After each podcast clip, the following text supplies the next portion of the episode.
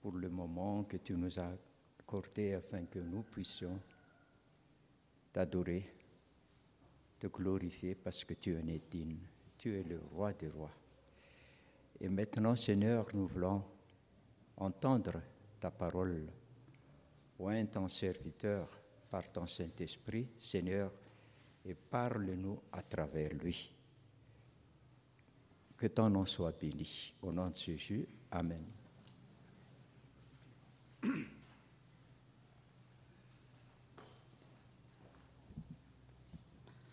Bonjour à tous. Et euh, merci à celles et ceux qui ont précédé euh, euh, pour ce culte. Voilà, pour la présidence, la louange, le témoignage. Alors, il y a deux mois de cela, les 19 au 24 juin, j'ai eu le privilège d'assister à la huitième conférence de IBCM, um, donc International Brethren um, Conference for Mission, en Malaisie, à Kuala Lumpur. C'était un grand privilège parce que je n'étais pas seul. Madagascar a été représenté par cinq personnes. Johnny, Alphonse présent ici, Serge, Renaud et Isabelle, et moi-même. La grande famille de Dieu, issue de 104 pays de par le monde, avec plus de 1200 participants, s'est rassemblée pour célébrer, adorer le Seigneur, mais aussi euh, se ressourcer et vivre une compagnie les uns avec les autres, tous motivés par et pour le ministère et la mission commune. Je profite donc de ce moment pour remercier l'Église pour le soutien que vous avez témoigné envers euh, moi, à mon égard, sans quoi je n'aurais pas pu assister à ce grand événement mondial.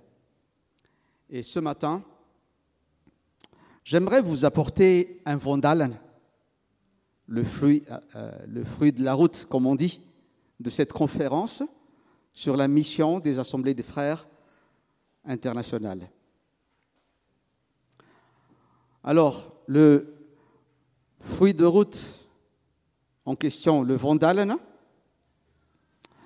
euh, euh, qui avait euh, comme thème, le thème de cette conférence était basé sur 2 Corinthiens chapitre 5, verset 14, car l'amour de Christ nous étreint, ou dans d'autres versions, nous presse. Mais je vous invite à lire ensemble avec moi 2 Corinthiens chapitre 5, versets 15 à 21. 2 Corinthiens chapitre 5, versets 15 à 21. Et c'est vrai que les versets sont projetés sur l'écran, mais je vous encourage à ouvrir votre Bible, que ce soit sur téléphone ou version papier. Comme ça, nous allons suivre ensemble ces passages. Au nom de notre Seigneur Jésus-Christ. Car l'amour de Christ nous étreint, ou nous presse, ou encore nous saisit. Nous qui avons discerné ceci, un seul est mort pour tous, donc tous sont morts. Il est mort pour tous, afin que les vivants ne vivent plus pour eux-mêmes, mais pour celui qui est mort et ressuscité pour eux. Ainsi, dès maintenant, nous ne connaissons personne selon la chair. Même si nous avons connu Christ selon la chair, maintenant, nous ne le connaissons plus de cette manière. Si quelqu'un est en Christ, il est une nouvelle créature. Les choses anciennes sont passées, voici toutes choses sont devenues nouvelles. Et tout cela vient de Dieu qui nous a réconciliés avec lui par Christ et qui nous a donné le service de la réconciliation. Car Dieu était en Christ, réconciliant le monde avec lui-même, sans tenir compte aux hommes de leurs fautes. Et il a mis en nous la parole de la réconciliation. Nous sommes donc ambassadeurs pour Christ, comme si Dieu exhortait par nous. Nous vous en supplions au nom de Christ. Soyez réconciliés avec Dieu. Celui qui n'a pas connu le péché, il a fait devenir péché pour nous, afin que nous devenions en lui justice de Dieu. Amen. Jusqu'ici, la lecture de la parole de Dieu. J'aimerais encore prier, si vous voulez bien. Seigneur, tu es le Seigneur de la parole. Et ta parole est vivante. Je te prie, Seigneur, de te saisir de moi, de faire de moi un instrument dans tes mains, un simple instrument. Mais que ce soit toi qui va t'adresser directement à nous tous, et moi y compris. Parce que nous avons besoin de cette parole vivante et efficace qui vient de toi, la parole de vie, la parole de vérité. Bénis ta parole, dans le nom de Jésus. Amen. Comme euh, c'est un Vandalen, je ne vais pas faire une prédication classique, mais nous allons essayer de voir les points essentiels de cette conférence afin que tous puissent en tirer profit. Comme je viens de mentionner un peu plus tôt, le thème qui a traversé euh, les quelques jours de conférence était L'amour du Christ nous presse. Alors si euh, on peut revenir un peu au premier slide, voilà, le, deuxième slide. Voilà, merci. Alors les deux principaux orateurs étaient Ramez Atala, donc euh, en haut. Ramez Atala est égyptien et Nate Bramson, américain. Deux personnes différentes, styles différents, mais complémentaires dans le contenu. Ramez et Nate nous ont encouragés à croire que tout est possible à Dieu et que le Seigneur veut toujours racheter, réconcilier et transformer le monde par son amour. Dieu veut encore restaurer des vies et relever ce qui était dans la poussière vers son admirable lumière. Il y avait également un sous-thème pour chaque jour. Alors le lundi 19 euh, juin, c'était sur l'unité en Christ. Et c'était un autre orateur qui, parlait donc ce lundi-là, c'était euh, un certain Yann. Le mardi euh, était sur la réconciliation le mercredi sur le discipulat, le jeudi sur le pastorat et le vendredi sur l'adoration. Vous l'avez bien remarqué, ces différents sous-thèmes sont en fait censés être la vie de l'Église. Je répète donc, la réconciliation, le discipulat, le pastorat et l'adoration.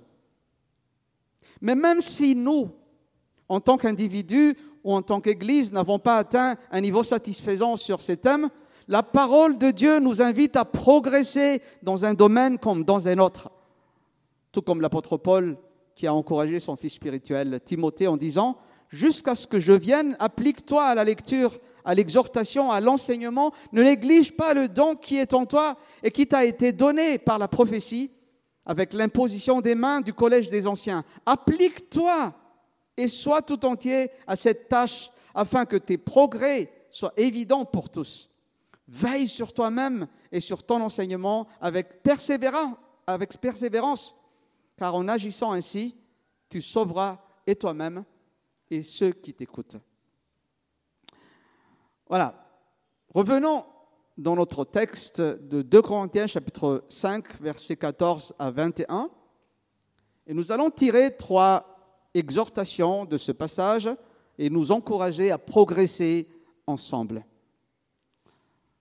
D'abord, reprenons le, thème de la conférence. L'amour de Christ devait être notre motivation première dans le ministère et dans la mission.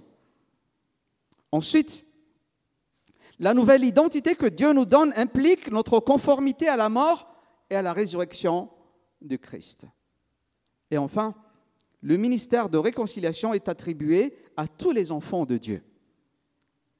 Alors, prenons tout de suite le premier point, l'amour de Christ devrait être notre motivation première dans le ministère et dans la mission. Pour commencer donc euh, ce premier point, pour euh, entamer ce premier point, je voudrais vous laisser une série de questions, si vous voulez bien. Et même si vous n'êtes pas d'accord. Quelle est notre motivation première pour faire quelque chose? La routine? La célébrité? La réussite? L'argent? L'approbation des autres? Ou autre chose? Vous ne vous êtes pas demandé pourquoi vous êtes là ce matin Parce que c'est dimanche Parce que nous avons besoin d'encouragement parce que ça fait du bien, la communion fraternelle. Paul dit, c'est l'amour du Christ, car l'amour du Christ nous étreint, nous presse, nous saisit. Nous qui avons discerné ceci, un seul est mort pour tous, donc tous sont morts. Il est mort pour tous, afin que les vivants ne vivent plus pour eux-mêmes, mais pour celui qui est mort et ressuscité pour eux. Paul savait à quel point il était merveilleux que Christ, le Fils unique du Dieu vivant, l'aime. Lorsqu'il comprit l'amour incomparable de Christ, Paul fut prêt à tout faire le nécessaire pour le servir. Paul dit que l'amour de Christ nous étreint. Au verset 14. Ce mot se réfère à un objet projeté avec une grande force. Paul dit que l'amour que Christ montre était la puissante motivation qui l'animait dans son ministère, que cet amour était une puissante force qui le projetait à l'avant pour faire ce qu'il avait fait. Le plus beau verset de la Bible parle de l'amour de Dieu, car Dieu a tant aimé le monde. Jean chapitre 3, verset 16. Quand Paul entendit ces paroles, il comprit la grandeur de l'amour de Dieu et la nécessité de le servir. Connaissons-nous cet amour?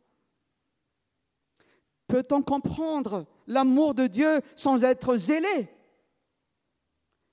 Le service du chrétien, chers amis, se mesure par l'amour qu'il a reçu et ensuite ce qu'il dégage autour de lui.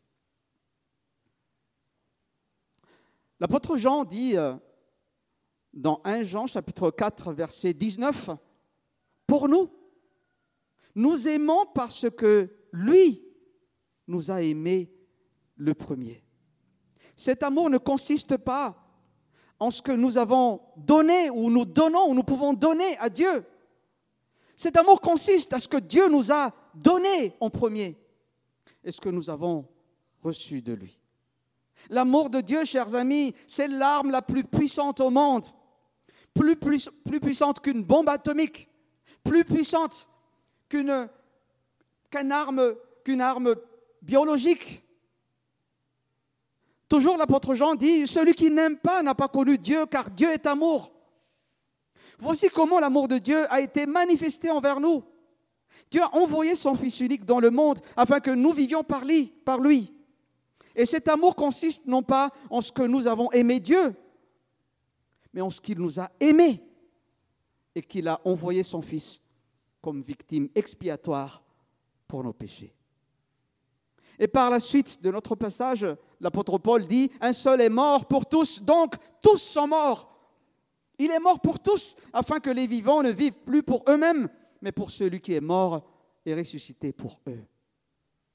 Christ est mort pour nous tous.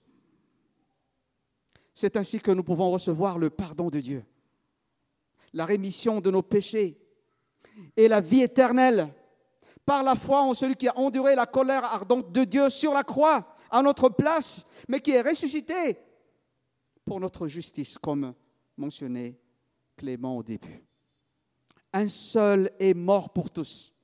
Donc tous sont morts. Et dans son autre lettre, Paul nous exhorte, Ainsi, vous-même considérez-vous comme mort au péché et comme vivant pour Dieu en Christ Jésus. Que le péché ne règne pas, que le péché ne règne donc pas dans votre corps mortel et n'obéissez pas à ses convoitises. Ne livrez pas vos membres au péché comme arme pour l'injustice, mais livrez-vous vous-même à Dieu comme des vivants revenus de la mort et offrez à Dieu vos membres comme arme pour la justice. Romains chapitre 6, versets 11 à 13. Si nous croyons que Christ est mort pour nous, alors nous aussi, nous sommes appelés à nous considérer comme morts au péché, morts au monde, morts à ce qui anime ce monde déchu. Mais vivons pour Dieu et pour Christ. Car l'amour de Christ, c'est ça qui nous saisit. C'est notre motivation première dans le ministère et dans la mission. Ici, chère Église, nous faisons écho au premier axe de notre vision. La vision de la CIM francophone, voilà, premier axe est ceci. Nous, nous voulons être une Église engagée et qui se conforme à la parole de Dieu. Alors, un des vandales de la Malaisie est de considérer le discipulat dans la vie de l'Église. C'est quoi le discipulat? Le discipulat, en fait, c'est obéir à l'ordre de notre Seigneur Jésus-Christ qui dit, allez, faites de toutes les nations des disciples. Il n'a pas dit, allez, faites de toutes les nations des chrétiens. Ou encore, allez, faites de toutes les nations des convertis. Il dit, faites de toutes les nations des disciples. Comment est notre compréhension de l'amour du Christ, chère Église? Comment est-ce que cet amour peut nous motiver à nous engager pour la cause du royaume de Dieu? Dans un premier temps, je m'adresse à nous, ADR, anciens diacres et responsables. Prenons-nous au sérieux l'ordre de Jésus de faire de toutes les nations ses disciples pas des simples disciples, mais des, disciples de Jésus-Christ. Quelle est notre motivation première dans le service pour Dieu et son Église? Que Dieu nous remplisse de son amour et que cet amour intarissable de notre Seigneur nous presse, nous porte et nous saisisse. Le discipulat, chers amis, doit être intentionnel. Qu'est-ce que nous pouvons mettre en place pour que chaque membre de l'Église soit entraîné dans ce chemin de Dieu pour notre croissance spirituelle? Cet amour qui est plus grand que tous les espaces. Cet amour de Dieu qui de loin surpasse ce qu'on peut dire un cœur humain, selon le cantique, le beau cantique que nous chantons. Même dans l'abîme de notre péché, cet amour peut nous atteindre. Cet amour est vivant il est puissant pour nous pardonner, nous relever et faire de nous des enfants bien-aimés du Dieu très haut. Non seulement cet amour rachète et sauve, mais c'est également la force toute puissante de Dieu qui nous étreint, nous presse et nous porte. Si tu as déjà reçu cet amour de Dieu, cher ami, alors la parole de Dieu t'exhorte maintenant. Ne livrez pas vos membres au péché comme arme pour l'injustice.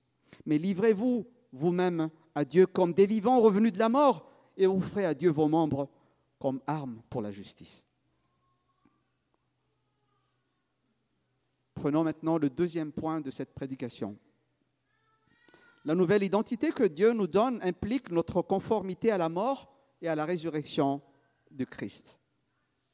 La nouvelle identité que Dieu nous donne implique notre conformité à la mort et à la résurrection du Christ. Nous connaissons très bien, et même peut-être par cœur, ce verset qui dit, Si quelqu'un est en Christ, il est une nouvelle créature. Les choses anciennes sont passées, voici, toutes choses sont devenues nouvelles. Quel encouragement, quelle stimulation. Paul ne se référait pas à une transformation cosmique, mais un changement radical de l'homme intérieur du cœur humain. Ce changement touche tous les aspects de la vie. En devenant chrétien, Paul était devenu une nouvelle création. Il était refait à neuf, en toutes choses. Rien ne manquait.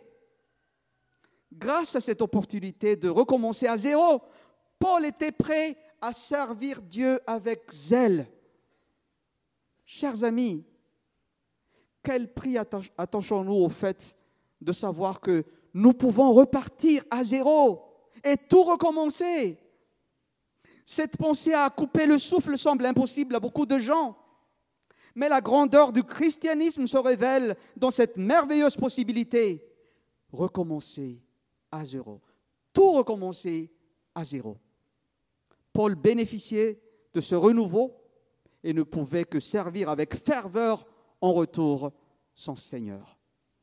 Lisons ensemble ce qu'il a dit dans 1 Timothée chapitre 1 versets 12 à 17. Je rends grâce à celui qui m'a fortifié, le Christ Jésus, notre Seigneur, de ce qu'il m'a estimé fidèle en m'établissant dans le service. Moi qui étais auparavant un blasphémateur, un persécuteur, un homme emporté, mais il m'a été fait miséricorde parce que j'agissais par ignorance dans l'incrédulité. Et la grâce de notre Seigneur a surabondé avec la foi et l'amour qui ont en Christ Jésus. C'est une parole certaine et digne d'être entièrement reçue que le Christ Jésus est venu dans le monde pardon, pour sauver des pécheurs, dont je suis moi le premier mais il m'a été fait miséricorde afin qu'en moi, le premier, Jésus-Christ montre toute sa puissance. Pour servir d'exemple à ceux qui croiront en lui pour la vie éternelle. Au roi des siècles, immortel, invisible, seul Dieu, honneur et gloire au siècle des siècles. Amen. En venant à Christ, Dieu nous donne une nouvelle identité. Avant d'avoir rencontré le Christ, nous étions ennemis de Dieu, dit la parole de Dieu. Romains chapitre 5, verset 10. Nous étions morts spirituellement. Éphésiens chapitre 2, verset 6. En Christ, nous sommes devenus une nouvelle créature. Nous sommes appelés enfants bien-aimés du Dieu vivant, Dieu très haut, le seul vrai Dieu. Cette nouvelle identité implique notre conformité à la mort et à la résurrection du Seigneur Jésus-Christ. Relisons versets 14 et 15. Un seul est mort pour tous. Donc tous sont morts. Il est mort pour tous afin que les vivants ne vivent plus pour eux-mêmes, mais pour celui qui est mort et ressuscité pour eux. Nous ne vivons plus pour nous-mêmes, nous vivons pour celui qui est mort et ressuscité pour nous. Paul le dit d'une autre manière dans Galates chapitre 2 verset 20. Je suis crucifié avec Christ et ce n'est plus moi qui vis. C'est Christ qui vit en moi. Ma vie présente dans la chair, je la vis dans la foi au Fils de Dieu qui m'a aimé et qui s'est livré lui-même pour moi. La Bible parle de deux morts différentes. La mort physique et la mort spirituelle. Beaucoup sont ceux qui sont bel et bien vivants physiquement, mais ce ne sont que des morts ambulants. Alors hier, euh, il y avait eu le mariage, euh, enfin la bénédiction, excusez-moi, la bénédiction de, du mariage d'Axel et de Johanna. Et euh, on a eu donc le privilège de, voilà, d'officier cette cérémonie. Alors euh, voilà, gloire à Dieu, ça s'est bien passé. Je pense que Axel et Johanna ont le désir de faire un témoignage ici quand ils euh, seront là. Mais donc euh, vers la fin, enfin pas vers la fin, mais au, milieu, hein, au milieu de la fête, après la cérémonie, il y avait la fête, donc entre famille et amis, quelques membres de l'Église aussi. Donc ils partageaient un gâteau, enfin des gâteaux. alors on a on a donc aussi le privilège d'avoir ce gâteau. Ils nous ont donné ça. C'est délicieux. C'est vraiment délicieux. Alors imaginons que quelqu'un va présenter ce gâteau à un cadavre. ben, le cadavre, il ne bouge pas, n'est-ce pas? Il ne mange pas, même si c'était le gâteau préféré de son vivant. Ben, il ne va, pas se, relever, ben, voilà, il reste là. Mais ce sont les vivants qui mangent le gâteau et qui apprécient. Vous savez quoi? Il y a beaucoup de personnes qui sont des morts ambulants. Et nous faisons partie de ces personnes à un moment donné de notre vie. Quand nous n'avons pas encore embrassé l'Évangile, reçu Jésus-Christ comme Seigneur et Sauveur personnel, nous étions morts. Morts à cause de notre, égoïsme. Voilà, donc il y a des morts ambulants. Voilà. Ils ne peuvent pas recevoir l'amour à cause voilà, de, de l'orgueil, de l'égoïsme, de la haine dans le cœur. Mais c'est là le miracle que Dieu opère. Dieu transforme des vies. Dieu ramène des morts à la vie par la puissance de son Esprit Saint, par la puissance de sa parole et par la puissance du Seigneur Jésus-Christ. Et ceci touche au, deuxième, au troisième axe de notre vision. Le troisième axe de la vision de l'Église, c'est nous, nous voulons être une Église missionnaire. Et c'est quoi la mission? La mission, chers amis, c'est d'appeler à la vie ceux qui sont morts. C'est d'amener dans le royaume de Dieu ceux qui étaient en dehors. Et notre mission découle de notre identité. La plus grande motivation pour le service, c'est la gratitude envers notre Dieu. C'est d'être reconnaissant parce que nous étions morts à cause de nos péchés. Il nous a ramenés à la vie et maintenant c'est lui qui nous envoie. Tous sont morts, dit la parole de Dieu. Nous sommes morts à notre orgueil. C'est notre état. Malheureusement, voilà, dans la vie, on continue à voir ces choses et la parole de Dieu nous amène à la repentance tous les jours. La plus grande motivation pour le service, c'est la gratitude exprimée dans sa forme la plus simple. La gratitude désire servir Dieu. Le chrétien, parce qu'il est une nouvelle créature, il sert Dieu avec joie. Ce qui nous conduit au troisième point, troisième et dernier point de notre prédication. Le ministère de réconciliation est attribué, à tous les enfants de Dieu. Paul se considérait comme un ambassadeur pour Christ. Un ambassadeur est le représentant officiel d'une nation souveraine. Lorsqu'un ambassadeur parle, c'est le gouvernement qui parle. Paul savait qu'il représentait Christ à travers ses actions et son service, sachant qu'il occupait cette position importante. Paul avait le devoir de servir Dieu de façon appropriée. Un ambassadeur, est aussi une personne généralement de haut rang, envoyée dans un autre pays pour le représenter. C'est un représentant, un porte-parole de la nation qu'il a envoyé. Alors, Paul dit, si quelqu'un est en Christ, il est une nouvelle créature, les choses anciennes sont passées, voici toutes choses sont devenues nouvelles, et tout cela vient de Dieu, qui nous a réconciliés avec lui par Christ et qui nous a donné le service de la réconciliation. Car Dieu était en Christ, réconciliant le monde avec lui-même, sans tenir compte aux hommes de leurs fautes, et il a, mis en nous la parole de la réconciliation. Nous sommes donc des ambassadeurs pour Christ, pas seulement Paul, mais celles et ceux qui ont accepter Jésus comme Seigneur et Sauveur personnel. Nous sommes des ambassadeurs pour Christ, comme si Dieu exhortait par nous. Nous vous supplions au nom de Christ, soyez réconciliés par Dieu. Soyez réconciliés avec Dieu, celui qui n'a pas connu le péché. Il a fait devenir péché pour nous, afin que nous devenions en lui justice de Dieu. La Bible ne dit pas que celui qui est zélé pour les œuvres bonnes est une nouvelle créature ni encore celui qui prie beaucoup, ni encore celui qui lit beaucoup sa Bible. Non, chers amis, celui qui est en Christ, c'est celui-là qui est devenu une nouvelle créature. Avec cette nouvelle identité, Dieu nous a attribué chacun un ministère particulier, le ministère de la réconciliation. Vous savez quoi? Il y a toutes sortes de ministères dans le monde. Dans le gouvernement malgache, par exemple, nous avons un ministère de la population, de la protection sociale et de la promotion de la femme. C'est pas mal, hein? Le gouvernement éthiopien a ce qu'on appelle le ministère de la paix. Vous savez, c'est quoi le ministère de la paix? Donc, c'est le ministère qui s'occupe particulièrement de la relation entre l'Éthiopie et l'Érythrée. Au Japon et au Royaume-Uni, ils ont un ministère de solitude. Un ministère de solitude. Vous avez déjà entendu ça? Et c'est quoi en fait? C'est un ministère qui s'occupe de ces personnes qui ont tendance au, au suicide.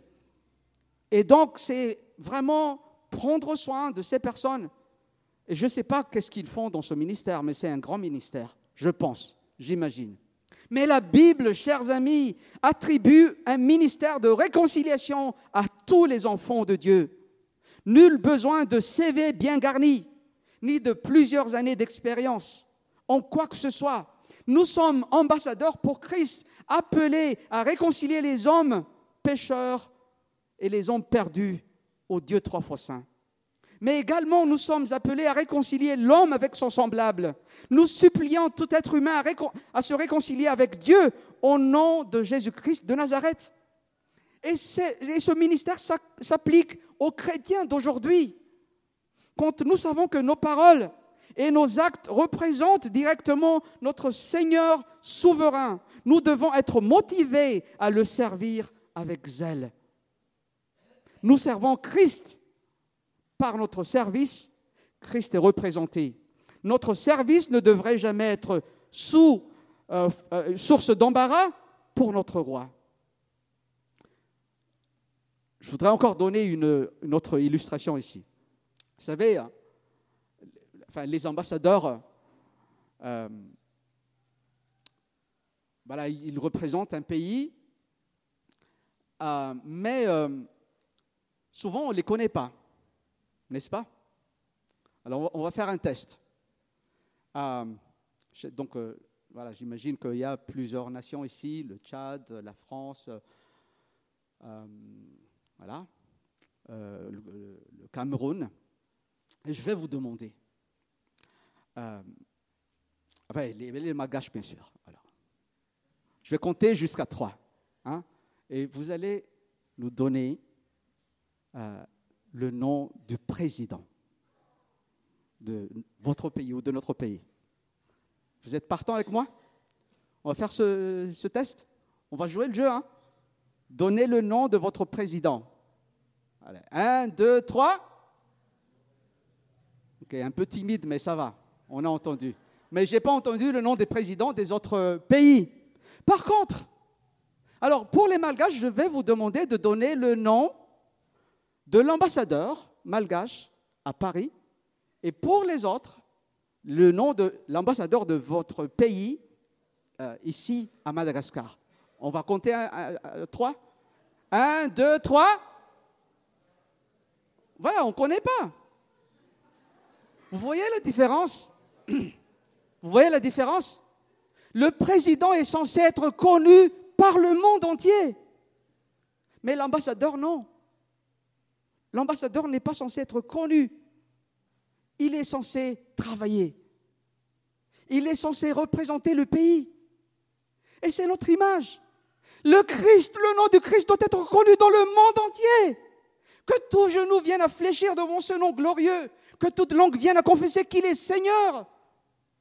Mais en tant qu'ambassadeur, nous sommes des esclaves du roi des rois. Nous sommes des serviteurs.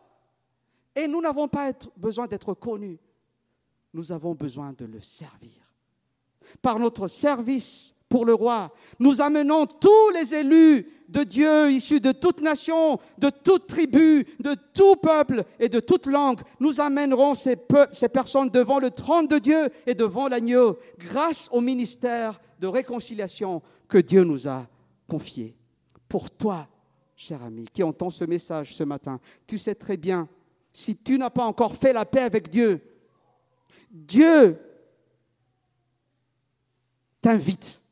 Et moi, je te supplie, au nom du Christ, sois réconcilié avec Dieu. Comment? Par la foi en Jésus-Christ et en son œuvre salvatrice qu'il a accomplie une bonne fois pour toutes, il te tend la main et te dit, viens mon fils, ma fille, et donne-moi ton cœur. Chers amis, nous avons reçu un ministère de réconciliation. L'amour et la paix de Dieu, quand nous avons fait la paix avec le Seigneur, c'est la manifestation du fait qu'on soit réconcilié avec Dieu et que nous soyons réconciliés les uns avec les autres. Pour terminer, je voudrais revenir à notre fameux Vandalen, le fruit de la route. Les deux principaux orateurs de cette conférence avaient deux styles différents, mais complémentaires, quand ils ont partagé un message inspirant, encourageant et motivant. Le premier avait partagé pour euh, chaque jour une arme que l'Église doit sérieusement considérer pour sa mission ici-bas, à savoir le pardon, le discipulat, le pastorat et l'adoration. Prenons ces armes. Ces armes nous sont données dans sa parole pour l'Église.